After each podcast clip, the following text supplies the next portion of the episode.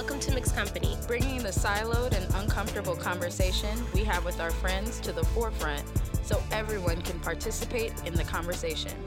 We say all the things you never would in mixed company.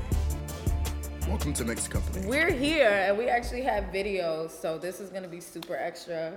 Um, I want to say shout out to Karina breaking the fourth wall. You're giving me all the Zach Morris I need from Saved by the Bell right now.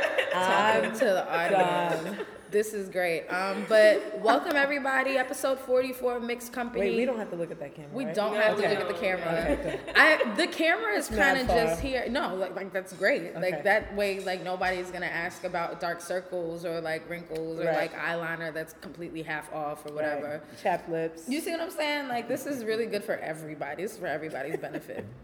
Um, but we're here, episode 44, um, mixed company. We're not even at the end of February yet. Like I feel like it's been six months in mm. the two months that have existed because mm. so much has happened culturally. Girl, child, so much has happened at work. Yes. So much happened just in life, and like I'm not saying I'm ready for 2019, but I am saying that I'm not understanding why 2018 is still cold. Like it's at least September right now. It's pretty much September. No. What do you mean why it's hot? No, well, it is actually warm outside, but I mean, like one day. this, th- th- it's just long. Like there's a lot happening. There's a lot happening. Why do you want to rush time? I don't I don't know. Last year I enjoyed 2018 so much. Every day I was like, oh, I hope it lasts three more days. It's just taking Remember so when you were a kid and they would tell you like, Don't grow up. Yeah, you're not gonna be young forever. Like, enjoy Yeah, but slow it's days. been cold. Like the layers of a bag lady mother, plus Mm. jackets, plus your kids' jackets and their scarves. It's too much. It's too much. Mm, you gave me anxiety. Girl. Are you, to, are you scratching? Mm, right, like I, was like, mm, I didn't like nothing you was talking about. Listen. Mm, that's carrying other people's baggage. Wait a minute, that's a word. That is part of your back. Speaking of, so like for those of you that'll obviously see this once it's posted, but if you're listening, you hear a fourth voice that you are not familiar with. It's a gorgeous, soulful, raspy voice. Um, no, that's a good thing. I was like, I hope that. I was like, damn, I've, shit. no, I've come to embrace my Okay, voice. like it's really like It took you have a great though. voice. Thank you. Like I would listen to you all day. Every I can't listen to everybody all day long, but I could listen to you all day long. Um, but I would love for you, Miss Sophia Dawson, to introduce yourself, um, and then I'll gush about you after. So you go first. Okay, so peace, y'all. My name is Sophia Dawson. I also go by the name Wet Paint.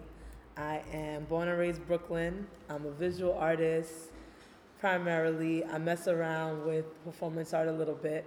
I consider myself an activist and an educator and a creator and a mother and a believer and a sister. I'll stop there. I think that's good. I mean, that's great. That's good. Okay. Hold on, somebody's asking me for food at work. Yes, please continue.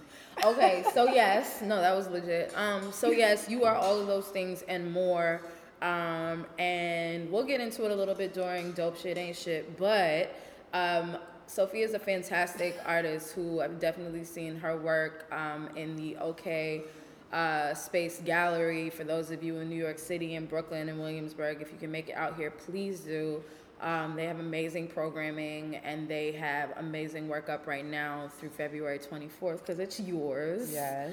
Yes. Um, yes. So yeah, like you're just so I inspirational. Yes. What's 281 North 7th Street. 281 North 7th Street? Off the L train at Bedford. Yes. Yes. Um, be sure to use your Google Maps because you can get turned around in the dark like I did twice. um, no, I have. Aw. Mm, No, it's not. I'm not good at everything. Like it's fine. No. Um, but yeah, you're definitely. It's amazing to have you on the show. So just to give you guys some context, um, Sophia's going to tell you a little bit about her current exhibit. Um, but it actually sparked a lot of interest in what we've been talking about on the show for the past couple of months, um, as it relates to the newer movements that we're starting. Uh, cultural movements um, that we're starting within the advertising industry and creative spaces in general. So, we are going to find some intersectionality between the fine arts world and the advertising world, and we're just going to talk about our experiences and our perceptions of what's going on. So I'm super excited. I hope y'all are excited. Um, It's fine. All right, so let's jump into dope shit ain't shit. Um, I'll go ahead and start because I haven't started in a while. Um, but for those of you that are creators, not just creatives, for those of us in advertising and you feel that just because you're an account person or whatever that you cannot contribute to. No, this is real. Like No, some no, people just real. feel That's real. like if you're if you're not working with Adobe or Acrobat or whatever, like you're not creative. No, if you make things, I need you to head to the dot dot com. That's T H E hyphen D O T dot com. So um, what we've discussed on the show a lot of times is trying to find resources for people to um, essentially put their work up so that they can be found, um, and us- uh, also giving people that are diverse obviously in thought diversity, but even more so in cultural, racial, gender, LGBTQ diversity, etc. Um, this gives you a platform to be seen as well, um, so you can showcase all of your work. So I'd say it's kind of a mix between like a LinkedIn and a Behance. Um, I'm trying to think what else. Uh, maybe Facebook a little bit. They got some note. It's it like it's pretty. Um, the interface itself is pretty, but essentially it gives you a platform to tell people about what you do. That's not necessarily directly tied to your current career. So if you got some side hustles that you can contribute to, um, I would say that this is the place to go um, and and distribute showcase your work distribute your work um, it also specifically asks like what you've done for the work so those of us that are on the client service side this gives us the opportunity to kind of say this is how i contributed to it because maybe you are an account person but maybe you played the role of the producer and I hired X, Y, and Z people and manage X, Y, and Z talent, and that's important to the work as well. Um, and I feel like that is actually what's missing in a lot of the uh, work showcase um, products where they don't necessarily give you the opportunity to be clear about how you contributed. Um, so I'm a fan. I signed up for my profile.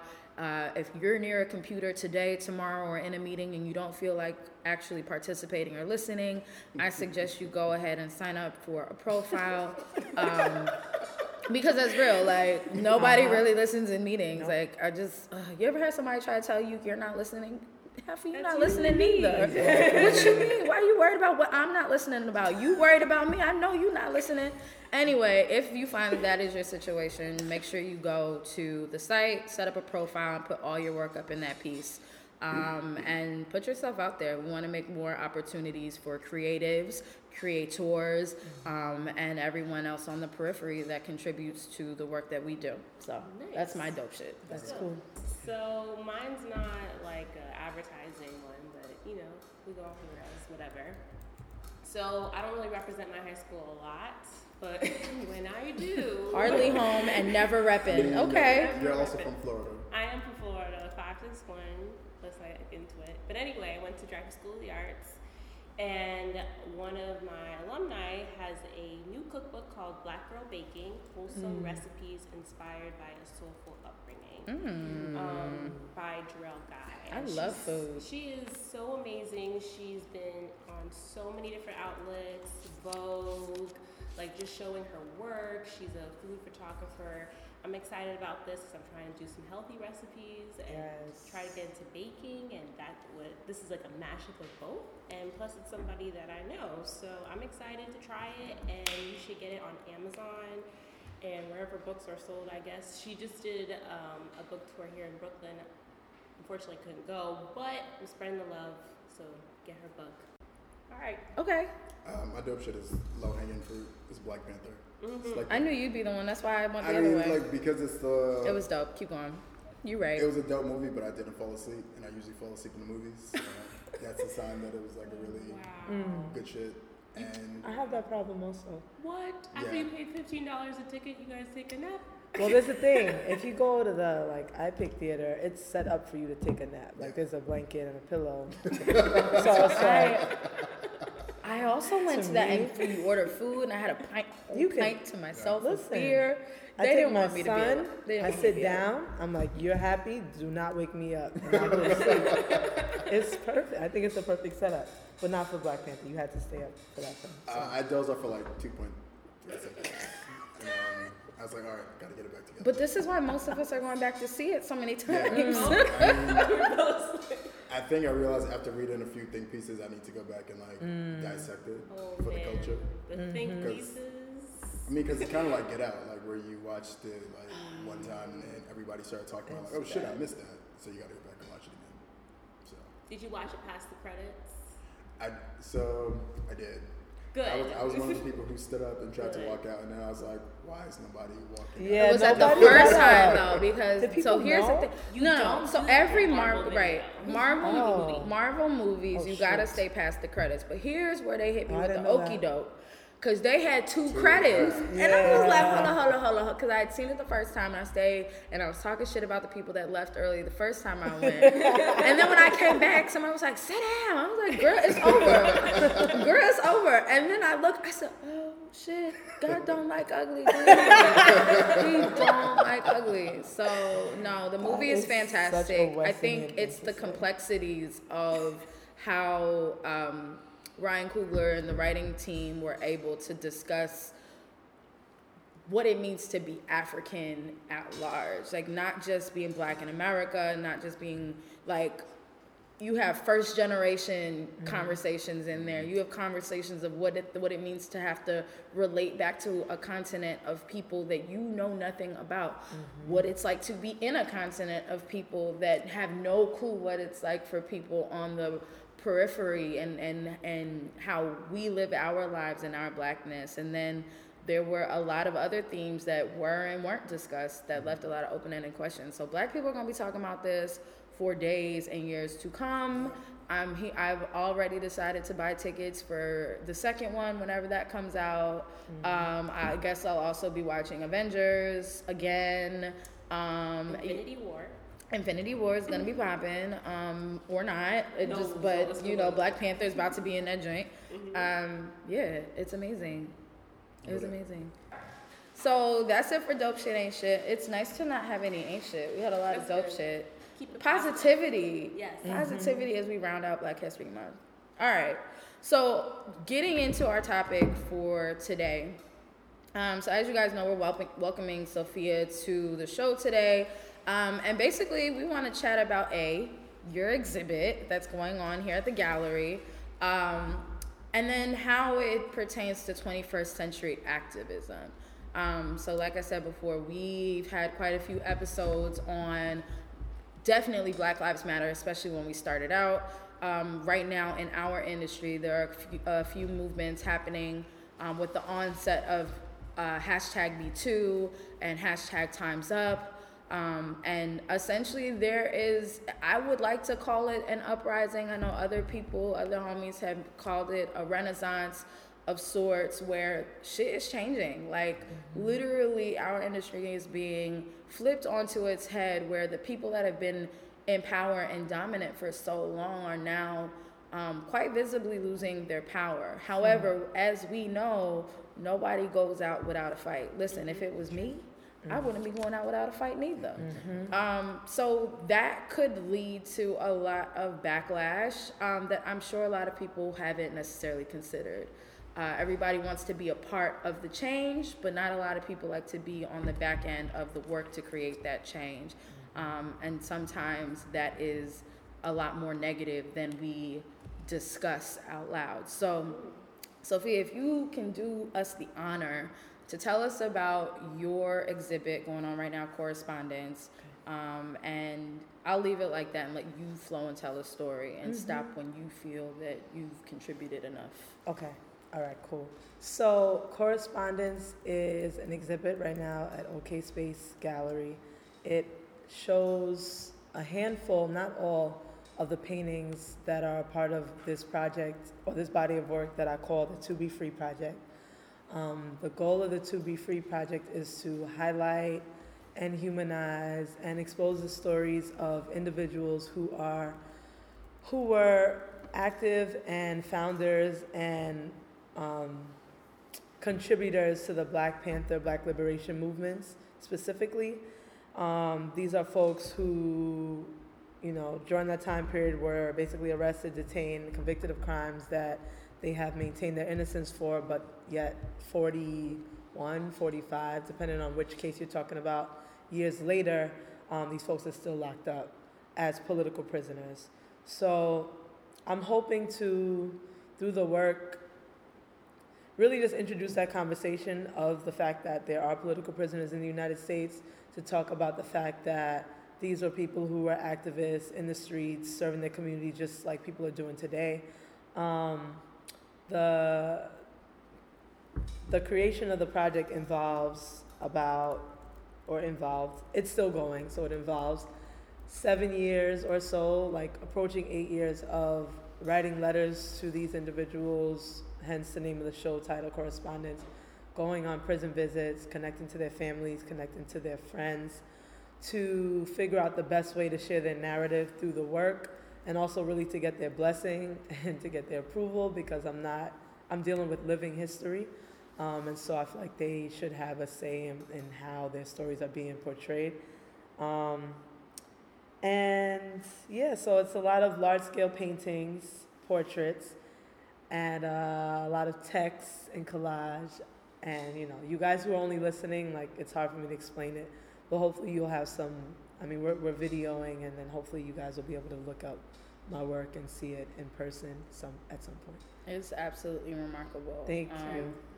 Even like the like just the stories itself. Like we talk about movements and, and we see that people want change, but there are a lot of people that suffer um, as a result for being a pioneer for change. A lot of Yeah. times, as an activist, you don't recognize that you are, in fact, a pioneer. You are leading something that no one has led before, um, and therefore you oftentimes become the first to be crucified. Um, so there, I've found, and I feel like I feel like actually on episode six it was when we did like water for chocolates, we talked about um, the parallels between what is happening with police brutality in America um, and how the media portray- portrays it, um, and how it parallels the Black Liberation Movement, civil rights movements, and how people of color addressed those situations publicly as well as how they had to carry themselves um, in their workplaces just to survive. So I see a lot of links. I feel like, you know, it, also if you watch Black Panther, it's really important to, to understand your, your history, understand um, the progress we've made, things we should have done better so that the change that we try to make now in our present is a lot more succinct and efficient than it had been in the past. It shouldn't be as difficult as it was in the past because we should have learned um, a couple of new tips and tricks um, and tweets, if you will. so, oh, sorry, go ahead. No, no, I was gonna say just to add to that, like it's interesting that you say that because like I remember one time there's a mural project that I was a part of on 125th and Old Amsterdam. Oh God, is that really an avenue? Am I It's making like that West up? Side. No, that that Is that- exists. is- okay, I was yeah, like, yeah, sure. no, it exists. It Yeah. exists. Um, it's it's featuring Yuri Kochiyama and Malcolm X, but it took like a year to make that painting or that mural. Um, and the first meeting, we had to sit down and we were kind of just having people go around and talk about like what's your connection to Malcolm X or what inspired you to be a part of this project, and or Yuri Kochiyama.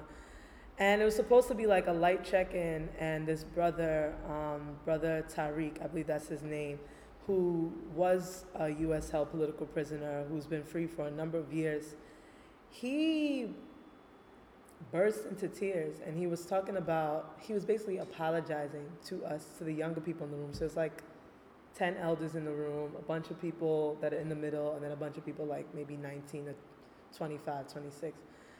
And he was apologizing. He was saying like, "I'm sorry that we failed y'all." He's like, and that was that was heartbreaking. Um, but but there's definitely like there's like a gap. Like there's a serious gap. Like I don't understand. Like to this day, even learning about the Panthers, I don't understand how. Like I came to this work by learning about it in African American history class, and you know I couldn't understand how this stuff happened in my parents' lifetime, and nobody would really talk about it. Like we romanticize about it, and we like we're excited um, when these films come out. Like even like the PBS just came out with a film. Like there's a bunch of new documentaries about this movement, this I time actually period. I watched that last night, the Black Panther one. Oh really? Yeah. It's good. I've, I mean, I've it's seen it good, a but few they, times. there's like one sentence about political prisoners in there, but it's good though. But that, but but that's the problem, right? So everyone wants to talk about I don't know, like in a, just in a romantic way. And I'm guilty of that too, because when I started this work, that's what I was doing. But then when I met people in the movement, like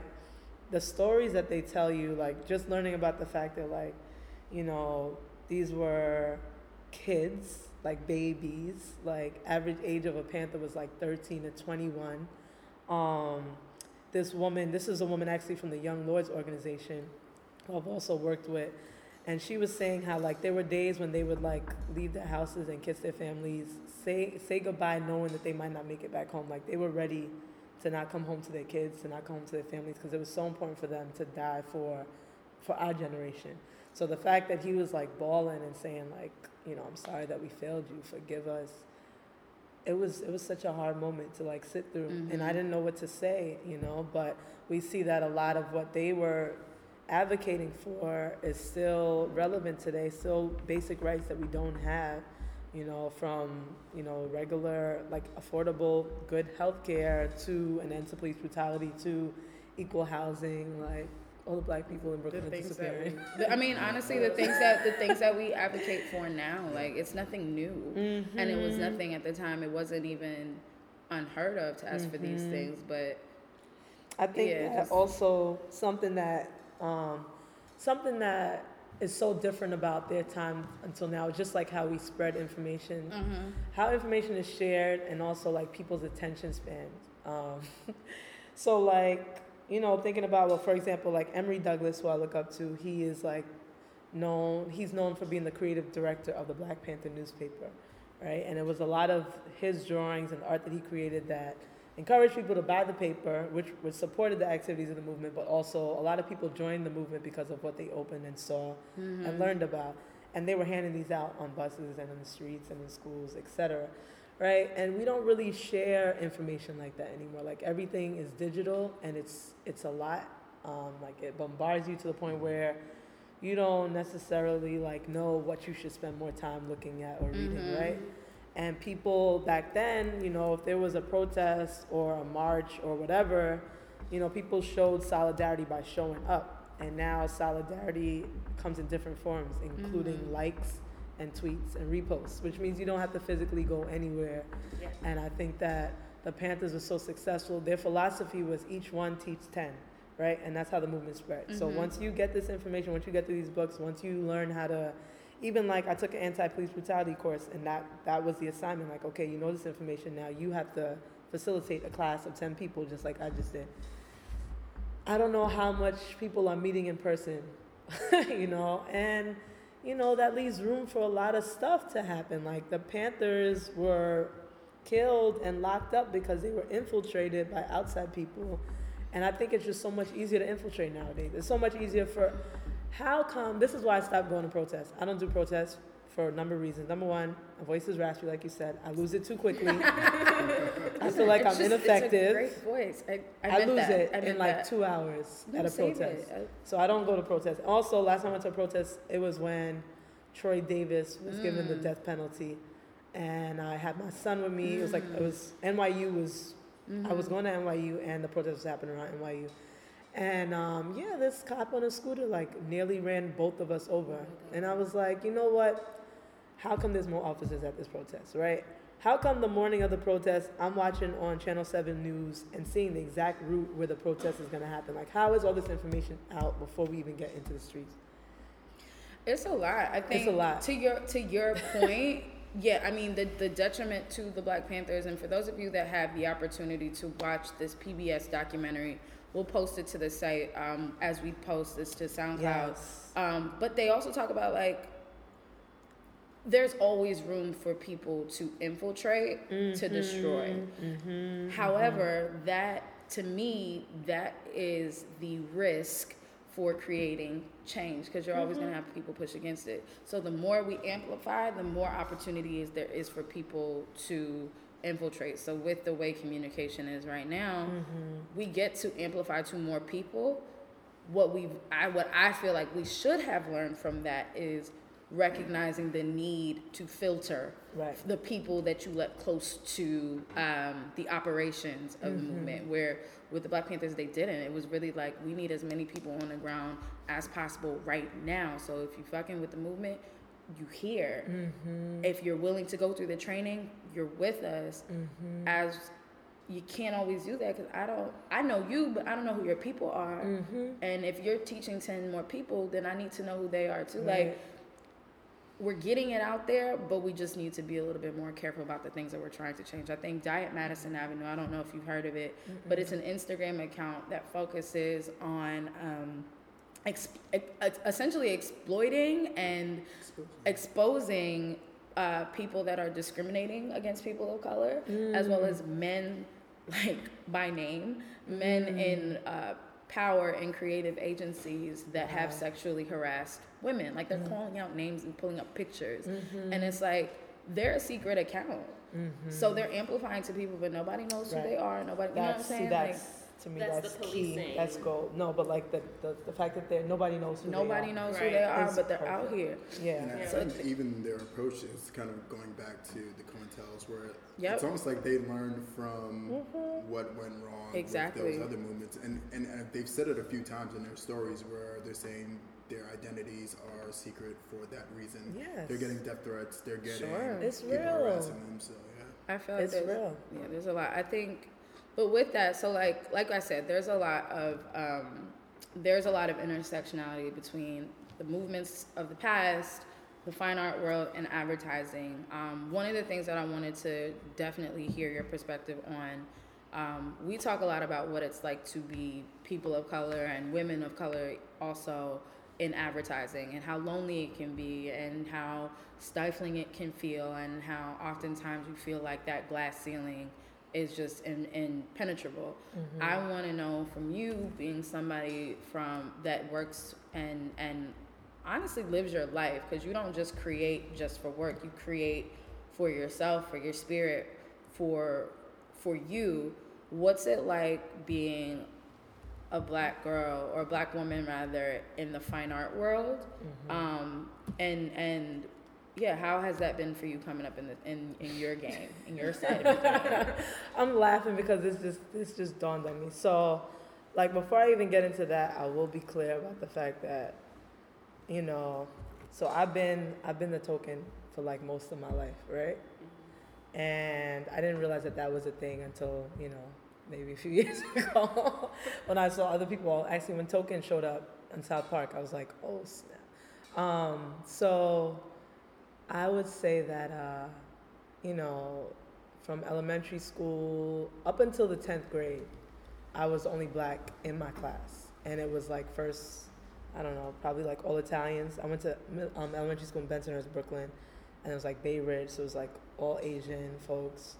And, um, and so like that never really bothered me. Like there were some differences and things that I noticed now as an adult, like things that I know were messed up, but I didn't know they were messed up because I was a kid and like not really, you know, I hadn't really been exposed to like racism or like you know all that was kept from me like hidden from me my Yeah. whole life so this work actually gave me a moment to reflect on my upbringing and realize how it brought me to this point um, as far as like being a woman a black woman in the fine art world or this fine art world that i'm trying to step into um, no looks and at all the bro. obstacles. you are here you have so many arrived obstacles.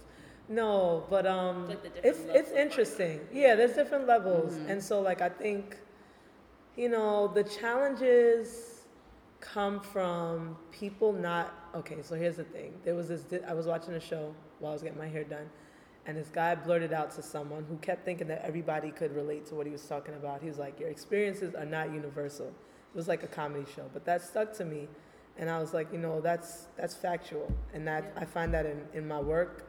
Um, I find that when I'm talking about my work to people who are nodding their heads, yes, sis, snapping, and then to people who are just like shocked because they never this none of this stuff ever crossed their mind. So I have to like I have to constantly deal with that and combat that and figure out ways to articulate my experience or the experience of the individuals in my work in a way that makes sense to people who just have never had a moment or a reason to think about this stuff. Mhm. So that's challenging. Um, I don't. I don't think that. I don't know. It's weird because it's like when you're, when you're the only one in the room, people embrace that because they're like, yeah, You're yeah, yeah, different. yeah, you're different. Yeah. Does, does, does Like, that, go ahead, go ahead, go ahead. does Ask the that question. last when because a lot of your stuff is is con- controversial Mm. to the mainstream. So Mhm. do they continue embracing you when you start explaining the heaviness behind the topics in your in your work?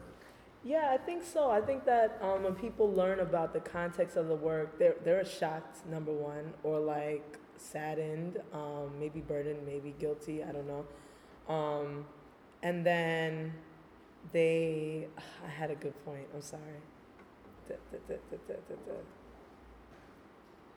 Yeah, and then they want to figure out like, I don't know. People tend to want to know how they can support the work and the cause. So like. Mm-hmm.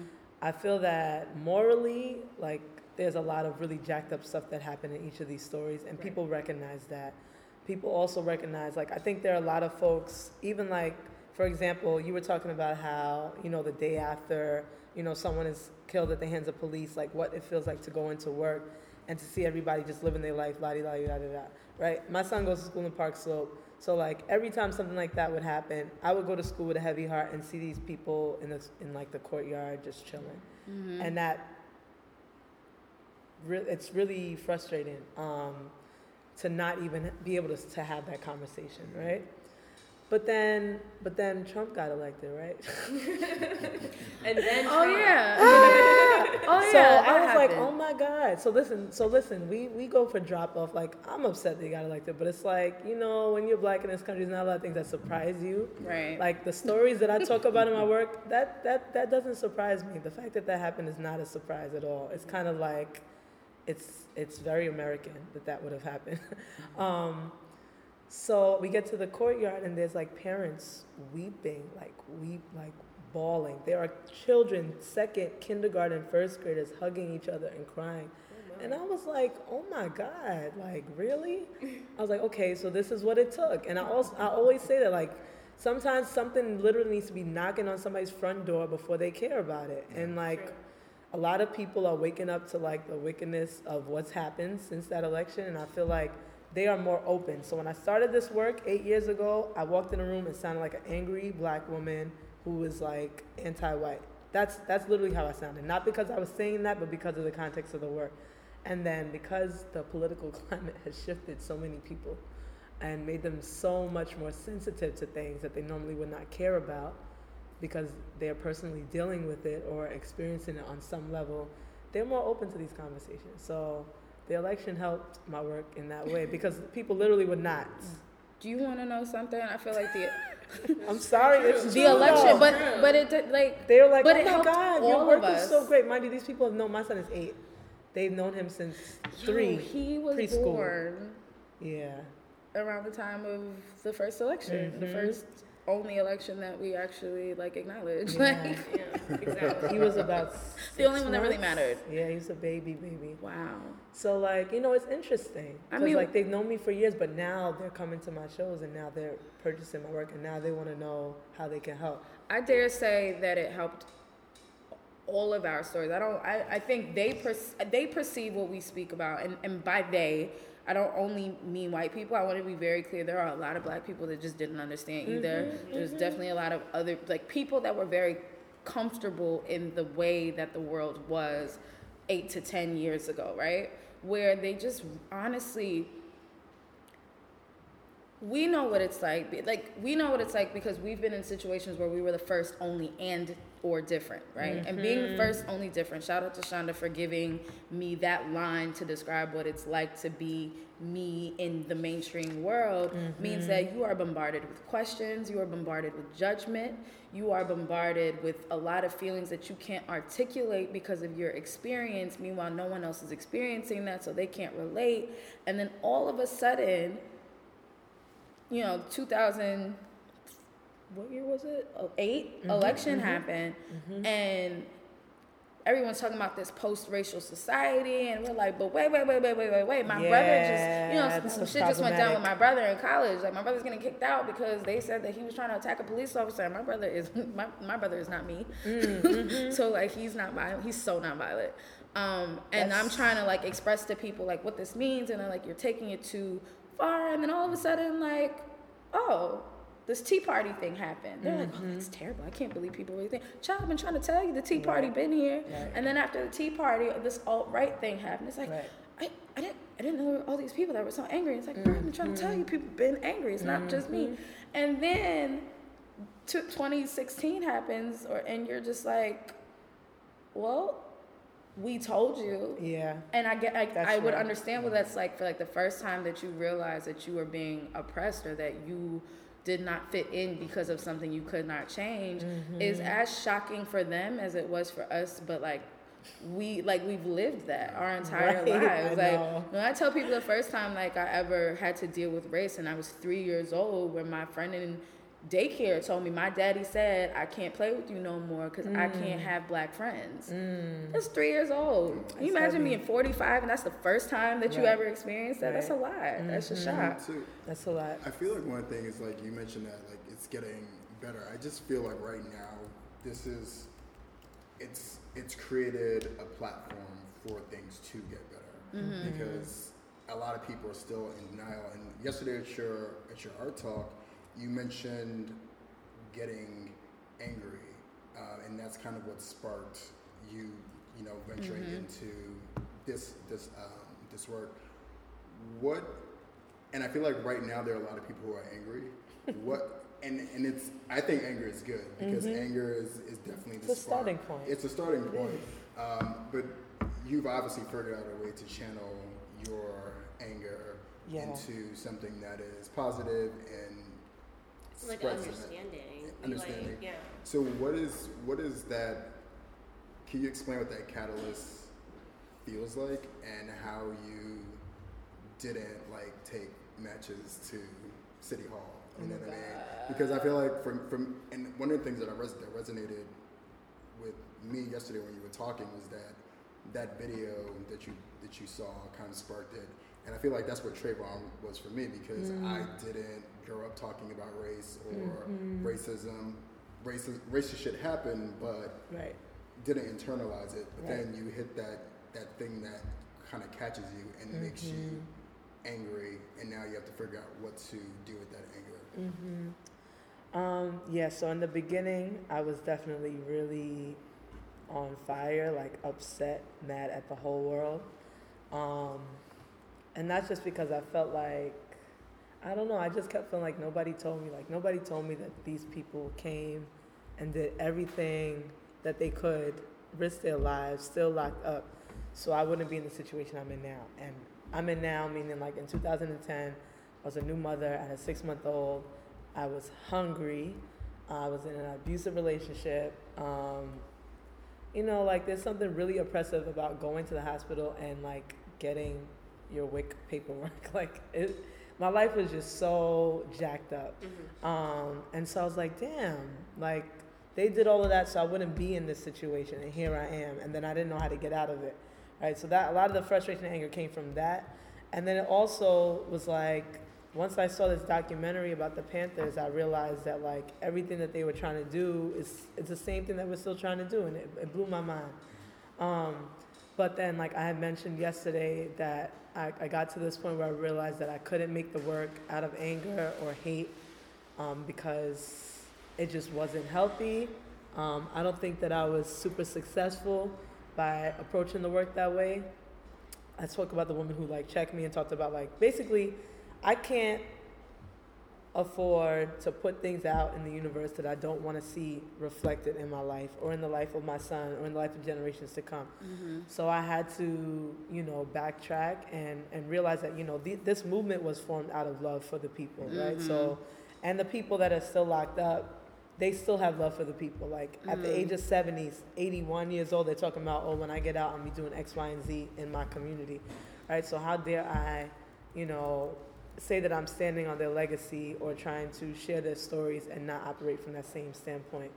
so I think that like you know for everyone like political prisoners or like the wrongfully accused like that happens to be that thing that keeps me up at night like that's the thing that really frustrates me. But I feel like we're in America there there are a billion like valid issues and points and I feel like everybody at some point you come up against something that keeps you up at night or you just can't stomach like after I saw that documentary, I couldn't like sleep, I couldn't eat. I was like really tripping for a minute, and I still feel that way. Like every time I learn about something new, I still feel that way. So like taking that instead of being bitter about it, but figuring out like, okay, how can I apply love? Like, uh, I didn't mention that like my spirituality, you know, prayer, meditation, belief in God, following Christ's example, right? So all he did was serve the people. He also was infiltrated. Right. Um, he was. after he was resurrected, people got beat and locked up for crimes they did not commit. Like Yep. the story continues, right? So kind of coming from That's real. standing on that and, and making the work in that way. So let me ask you a question, right? Yes. Like so like we were saying, like we talk we discuss advertising on the show and just marketing in general. Mhm. Um, do you think that there's anything from the movements that we're ex- experiencing or seeing evolve in 2018?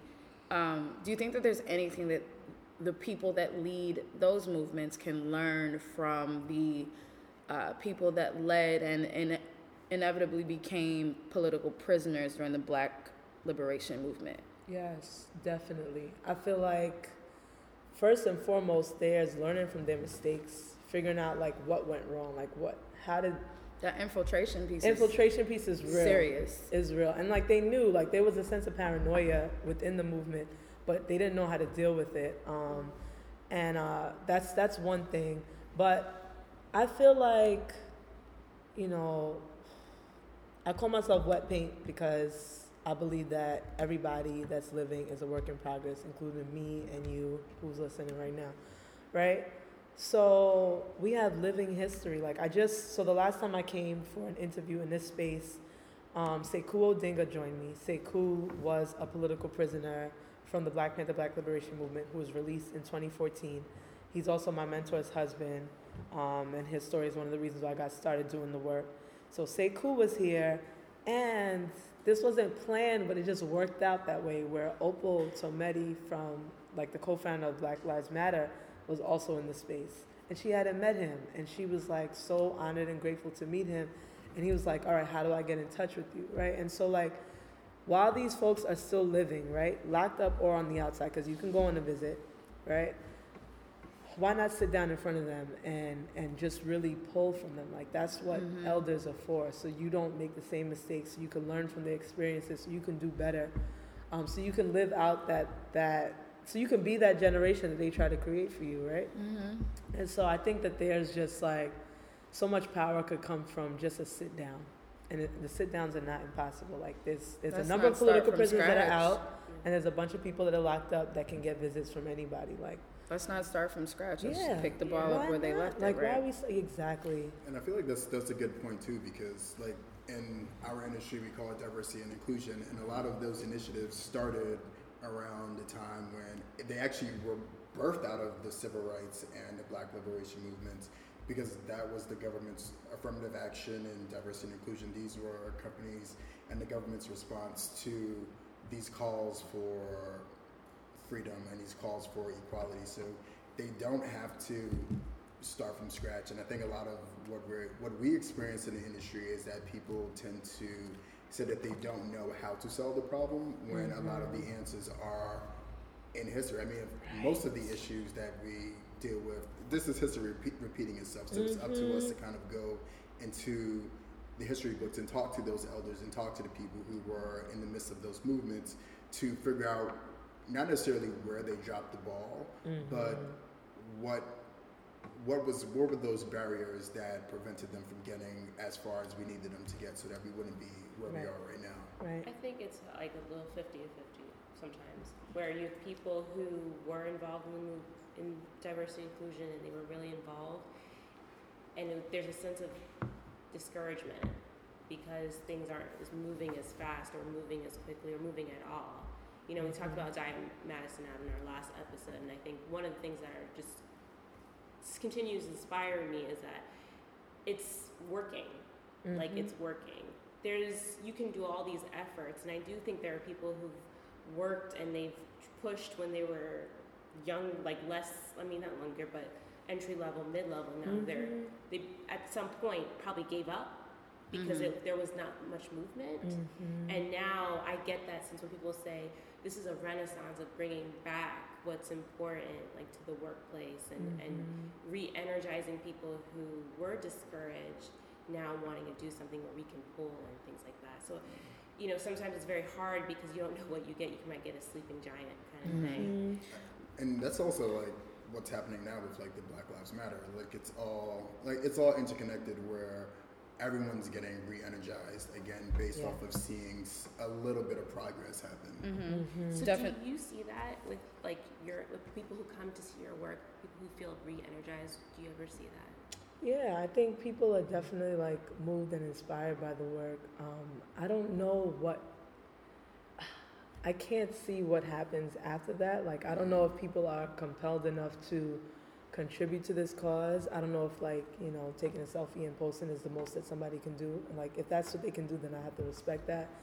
Um, I don't know if like sometimes there are folks who who visit my work and they had their own, like I said, issue that is actually pressing for them that they've been avoiding dealing with, and they're like, you know what, now I'm gonna take the step, talking with my father who's been locked up for something he didn't do, or this, that, and the third. So like, there's levels to like what comes out of people being in front of the work, um, but it's really hard. I feel like I need to be like on a heavenly perspective and be able to look down to really see um, what what will be birthed out of it. Sure. know? I think they felt the same way. Like who, like they were ready to die, not knowing what was gonna happen tomorrow. But you know, I think that's a good point. So I kind of want to switch gears a little bit and start to talk to you about um, the creative uh, that a lot of the agencies that we work at or that we have worked at um, have been putting into mainstream these days. So I don't know if you had a chance to watch the Super Bowl or the commercials during the Super Bowl Some. or I caught like oh, I a caught like the first 15 minutes, and I was like, I'm going to sleep. Like it was a Sunday night. I couldn't do it. No, that's it was a great Super Bowl by the way. Shout out to the Eagles. Um, but I don't know if you had a chance to see any of the commercials or even if you heard um, any of the pushback, if you will, that Uh, came I from haven't. Dodge You have Ram. to tell me. You All have right. to tell me because Did I've did- been in like the Super Bowl happened the day after the show opened, and I've have not been able to like catch up on what's happening. There's also Pepsi. Pepsi Okay. had their big faux pas last year with Kendall using Kendall Jenner Mm-hmm. um, in a commercial to kind of show, um, not even kind, kind of, to show her interacting um, in a protest setting, very similar to something that we've seen with Black Lives Matter, and even kind of took. Um, took visuals uh, and, and paralleled visuals to the imagery of the young black women standing directly facing police um, in New Orleans. Um, but essentially, what we've noticed on our end, just being in the industry, is that there are a lot of brands that are kind of utilizing it's not even nuance. They're paralleling imagery that they are creating or um, not mocking up, but that they are staging. They're staging imagery to parallel what we are seeing um, in the struggle, like the struggle as a whole. So for women, for people of color, etc. Dodge Ram essentially they they were paralleling some uh, some words from a Dr. King speech um, about hard work and the American spirit and dream, etc., um, and using it to kind of sell cars because people are in this. Being an activist is in vogue, in vogue right now, so it's really. It, it felt like they were trying to use Dr. King's activism to sell more cars. Um, and there were a lot of people online that just felt it was inappropriate. It was inappropriate for Pepsi to create their own, like, as if, to your point, as if a protest is fun and everybody's drinking Pepsi and high fiving Right. and doing backflips and exactly. You know, and shit like that. And then here's Dodge Ram saying, well, if if you listen, you know, if you follow the words of Dr. King, then you need to buy this here car because this here car talks about the hard work that he was talking about. And you're just like, do you not get it? Right. So I want to know, knowing that you may not necessarily have seen these ads, Right.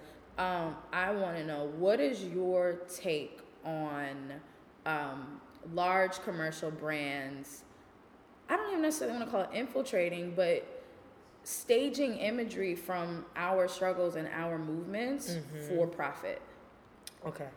So I think a few things come to mind, right? So the fact, bringing it back, I'll start with the Panthers and I'll move forward, right?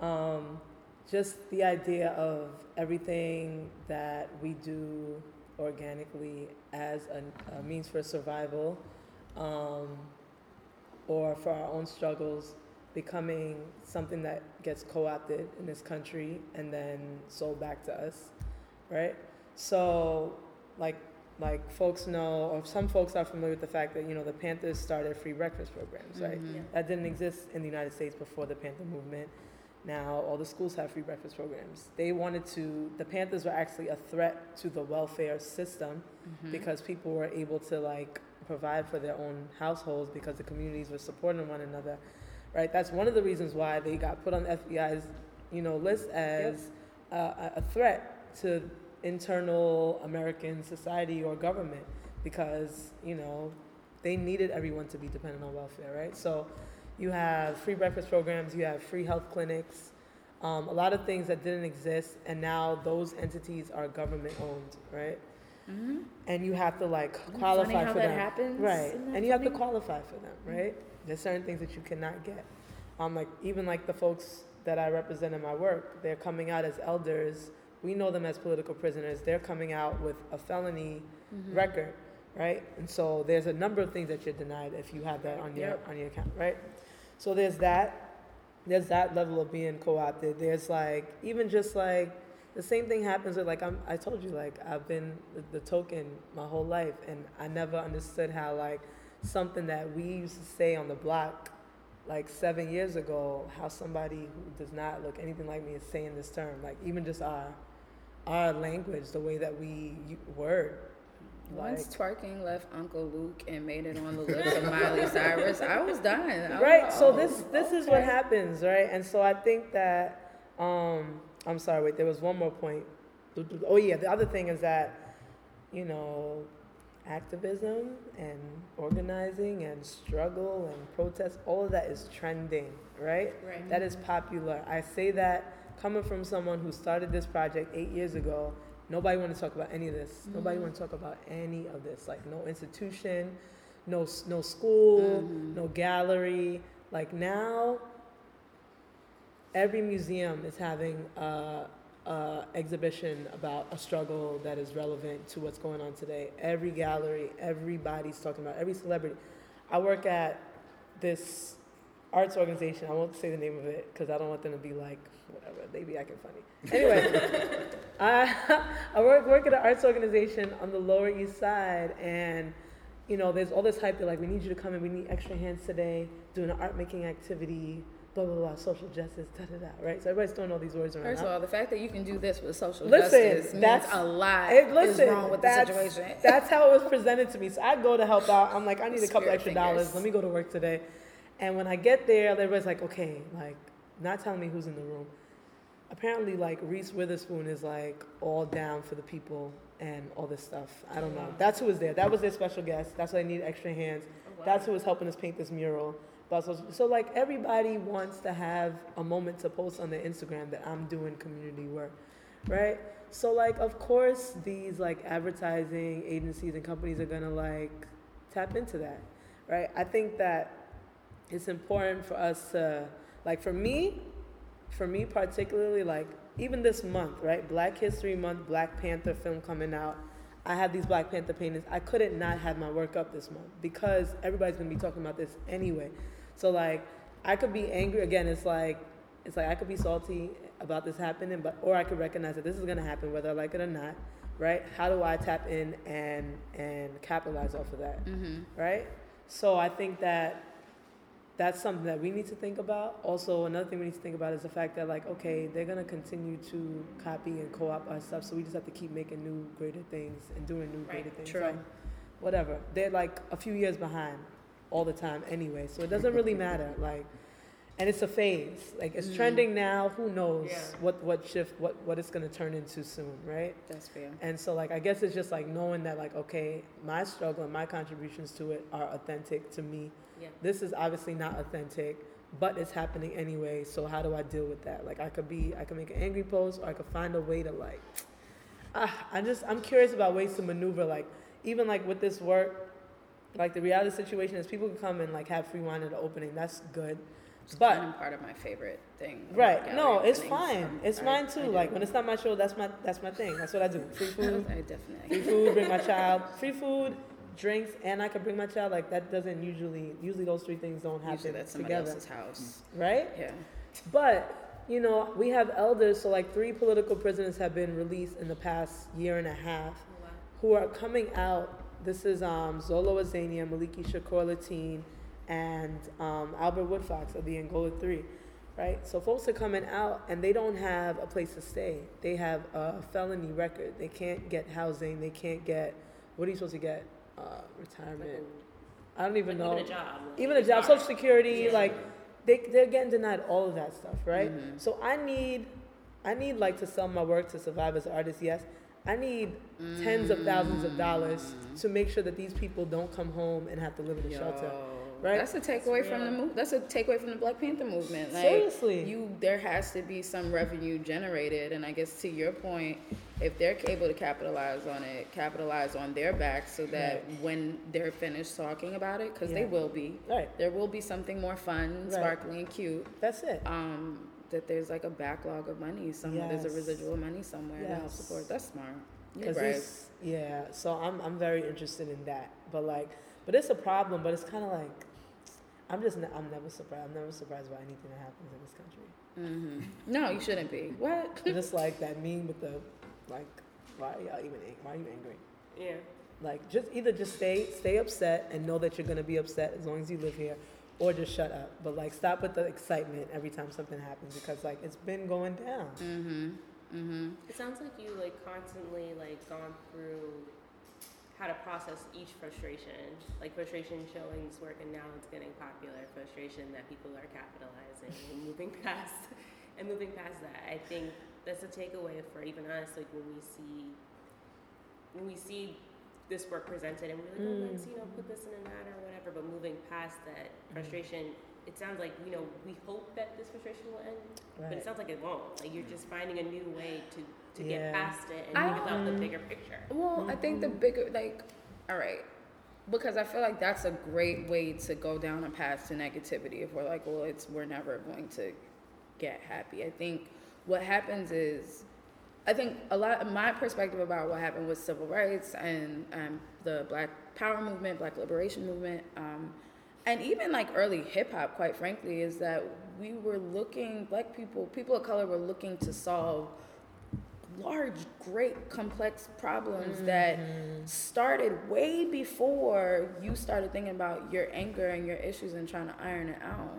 Like, right, you know what I'm saying? Like, a lot of, like, to your point, and, and this will lead great into a question I have down the road, but to your point, like, a lot of what we talk about started beyond slavery, even. Mm-hmm. So, how do you truly feel that in let's say 10 years say you give yourself 10 years in 10 years you can change a system or turn a system that has been in place for centuries to literally keep people like us women of color specifically brown down and and poor and and mm. forgotten about and invisible how do you mm-hmm. change that in 10 years what has been existing for centuries?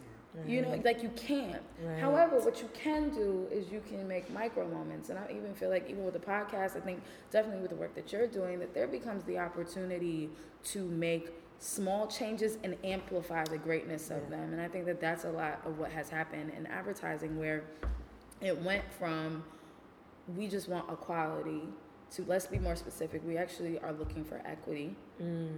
You can all right you want me over here to do this? Great just pay me the same that somebody else is getting paid for it mm-hmm. to on top of now you're paying me. Okay so now a few of us are making a little bit like we, we know our coins we know how to negotiate a little bit more now. Mm-hmm. Okay so you're also gonna stop like staring down my shirt while i'm at work like that's Thank really important um, and and to be able to vo- vocalize that in itself is progress and to be able to say now like there are people that are scared to look at you or to comment on your body Right. parts at work like that's changed that like those are things that were very like it, a year ago we were talking about um, uh, Nate Parker, right?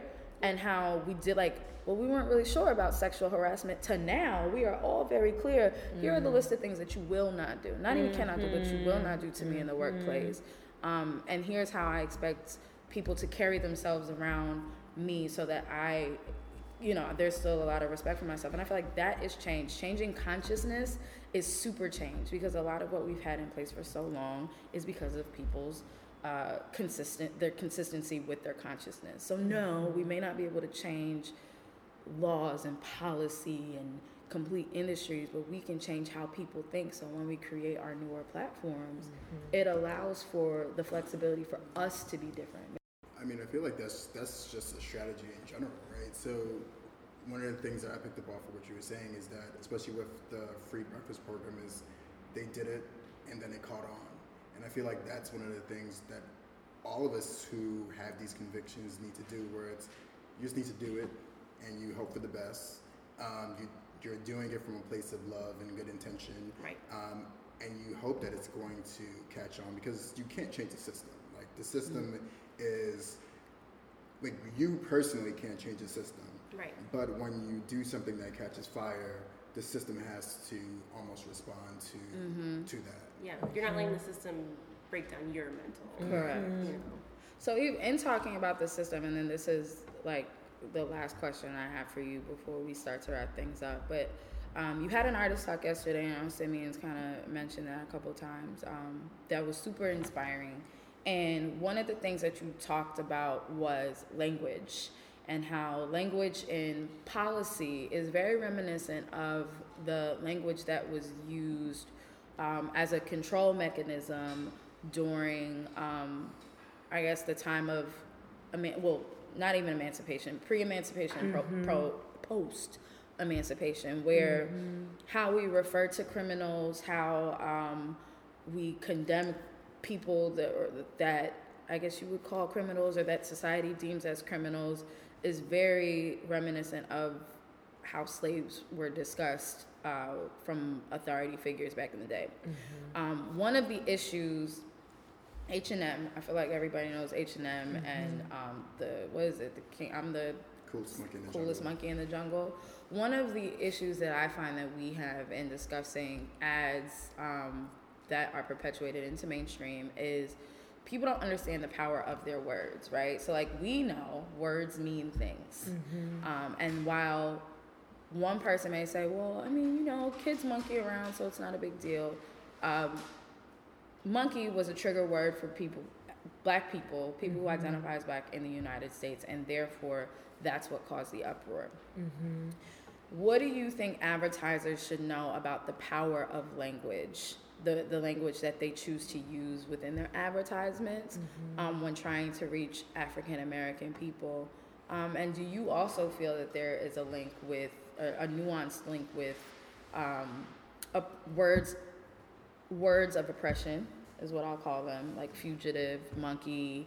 Um, You said uh, something about assembly yesterday. I Yeah, if you talk unlawful about assembly. It. Unlawful assembly and things like that.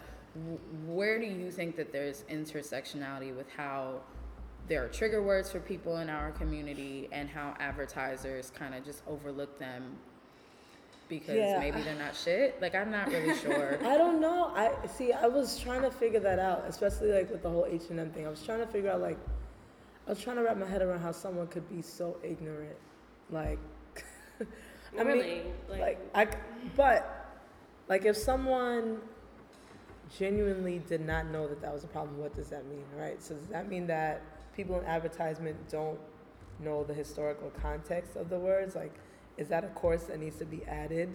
Um, or is that something that maybe they took and overlooked, like you said? Or is it the fact that like our histories and our history of oppression and the language revolved around that is not a part of what's taught? So like maybe even even if you're studying language and the history of language and how one word, how the word black, for example, could go from being a really negative word, a word that kids use to make fun of each other in the community, all the negative connotations with the color black, and then that shift that happened where, like in the Panther movement, where people are trying to take ownership of that word and turn it into something new, something positive that we still love and embrace today, right? But that took a shift, right? So I don't know if it's like people need to learn the history of that, of like of language, of oppressive language, before they step into these fields, or it's either you learn the history or I had a second part. I lost it. Sorry, I'm getting tired. No, Learn the history. we almost done. We almost done. Or there was something else. Well, I mean, I'll say, and I actually kind Oh, want you I'm to sorry. go. Yeah, no, yeah, no, it's yeah, not like that. It's like maybe maybe they did have an opportunity to to deal with text or study text and words in that way or language in that way, but maybe like again like our specifically the people of color, black people in this country, maybe we're just left out of that dialogue like from the get. Mm. So like I didn't learn my history till I ended up in one really good African American history class at the age of 22 on my way out of school. Bunch of kids at SVA didn't take that class, right? Mm-hmm. Those kids went into designing advertisement and computer art and 3D animation, all that stuff, right? So they don't have the context, like they don't have the historical context. They didn't learn that. Mm-hmm. I don't know whose fault that is, but but in general, like a lot of our narratives and like you know the language around what we've dealt with on like not on like a general level, not on a mainstream history level, Mm-hmm. has not been taught or discussed. Because I was Yeah. like, how could you be so ignorant? I couldn't wrap my head around that. But like, somebody was really that ignorant. Like, I'm sure that person was not a malicious or that team. Mm-hmm. And like, my, and then a team. So like, maybe it wasn't even one person who gave the okay. So for like, No, it wasn't. Yeah. so that's It's not how it works. There's right. all kinds so I don't of know how red advertisement works, but like, isn't that insane? So like, like a whole cohort of individuals paid that are paid really well did not know From that various this was, institutions. from various it touched at least institutions. three institutions. yeah. So I think part of part of the issue is that, you know, going we're not at, we're not at the table, and if we are at the table, we don't have the equity because Mm. it's it's also one of those things where they can't take a course and learn all of this cultural Right. context that will allow them to avoid these these landmines. So it's it's crucial for us to be at the table to explain Right. why that isn't appropriate. Mhm. Um, and that's I think Were it's there part no of black people in that advertisement? So here's the thing, right? I I don't didn't- I don't necessarily, I don't I don't necessarily know believe, I don't, I don't necessarily believe that there were no black people, equity. and I was well. Mm-hmm. The child's mother said that she was cool with it and that we Yeah. was tripping. she said that. She said we Yeah. was tripping. So I mean, but that's. But this is my point, right? It's, there's never, there's never like we. I once I heard once that came out, I was like, you know, what, I need to take a step away from the idea that somehow we're not at the table at all, because. There have been times where I've been overpowered in arguments. Like Right. I'm at the table, you're at the table sometimes. Mm, Like mm-hmm. oftentimes there's a couple of us sometimes we may not have equity. There are a few of us with equity at the table that also see these things, have that context, and still say. That sounds great. Right. So Very I, true. I think it's yes, we, Just like that. It's No, like, I that know. sounds I great. know. but it's, it's also the context. But I think this is part of what like came out of the Black Panther thing, which is the diaspora doesn't have the same context Exactly. across, you know, the mm-hmm. entire diaspora. Exactly. So while she may not have saw anything wrong with it, if you truly have a diverse organization where you have people who Multiple are from people. the continent, people who are from the states, and they they all have equity to say something, then someone's going to catch it, or it's going to make someone feel a little uneasy. Mm-hmm. Um, and I think that's for, for me. That's that's what I'm looking for. Is where it's, I want people to feel uneasy when they see Yes. things that will be un- offensive, and then have that social equity in that environment to say this is fucked up. We can't do this, and have people pay attention and take heed to that uh, to that warning. True. I think Cyrus mentioned Cyrus was a poet that was at uh, your artist talk yesterday, but he said something that caught me off. Child, if I had a wig on, I would have threw it because it was that serious. But he was like, I don't mean to cause trouble, but I do mean to trouble you. And it's like I feel like that kind of perspective is something that's really important for those of us that do receive opportunities to be at the table. First of all, when we do get them, because we're not always welcome, but when we are welcome, it is important to make people uncomfortable, um, even even at the expense of understanding that like it can cause trouble. Like my intention is not to start shit, but I need you to understand this shit and the impact of it and and and why it's not okay. And like even your um, analysis on how how like the idea of the, using the term fugitive like s- slaves were considered fugitives Right. so when we reference uh, criminals to or people that are considered criminals even Mm-hmm. before they're tried as you're a fugitive Mm-hmm. you are essentially a runaway slave if we're talking about you know more than four slaves congregating without their master president their, their master present Mm-hmm. and that is unlawful assembly first of all i tell people the story all the time when i started in advertising the people that i was working with love them to death still kick it with them but one of the things they said was like oh shoot there's too many of us Yeah. gathered right now we I've got to go that sit down. Yo, Wait, that's what? real. What? Like we can't like you can't you know you can't have more than three black people and it's like even even yes you're saying it in jest but, But also you're it's saying it because you're uncomfortable that there's too many people and you don't It's want other real. people talking It and then this is you're conspiring and that was some that is something that's that was illegal in that context during mm-hmm. slavery it is illegal it is maybe it's not necessarily mindset is still illegal it's not necessarily illegal but it's it's Loitering. an excuse, right? It's loitering, and it's, mm-hmm. it's an excuse that police will use to say to arrest you Right. if they don't have nothing else. Right. Unlawful assembly. It's Right. like there's so there are so many ties back to what we do today and how we carry ourselves in the workplace um, that we just need to like. People talk about diversity of thought.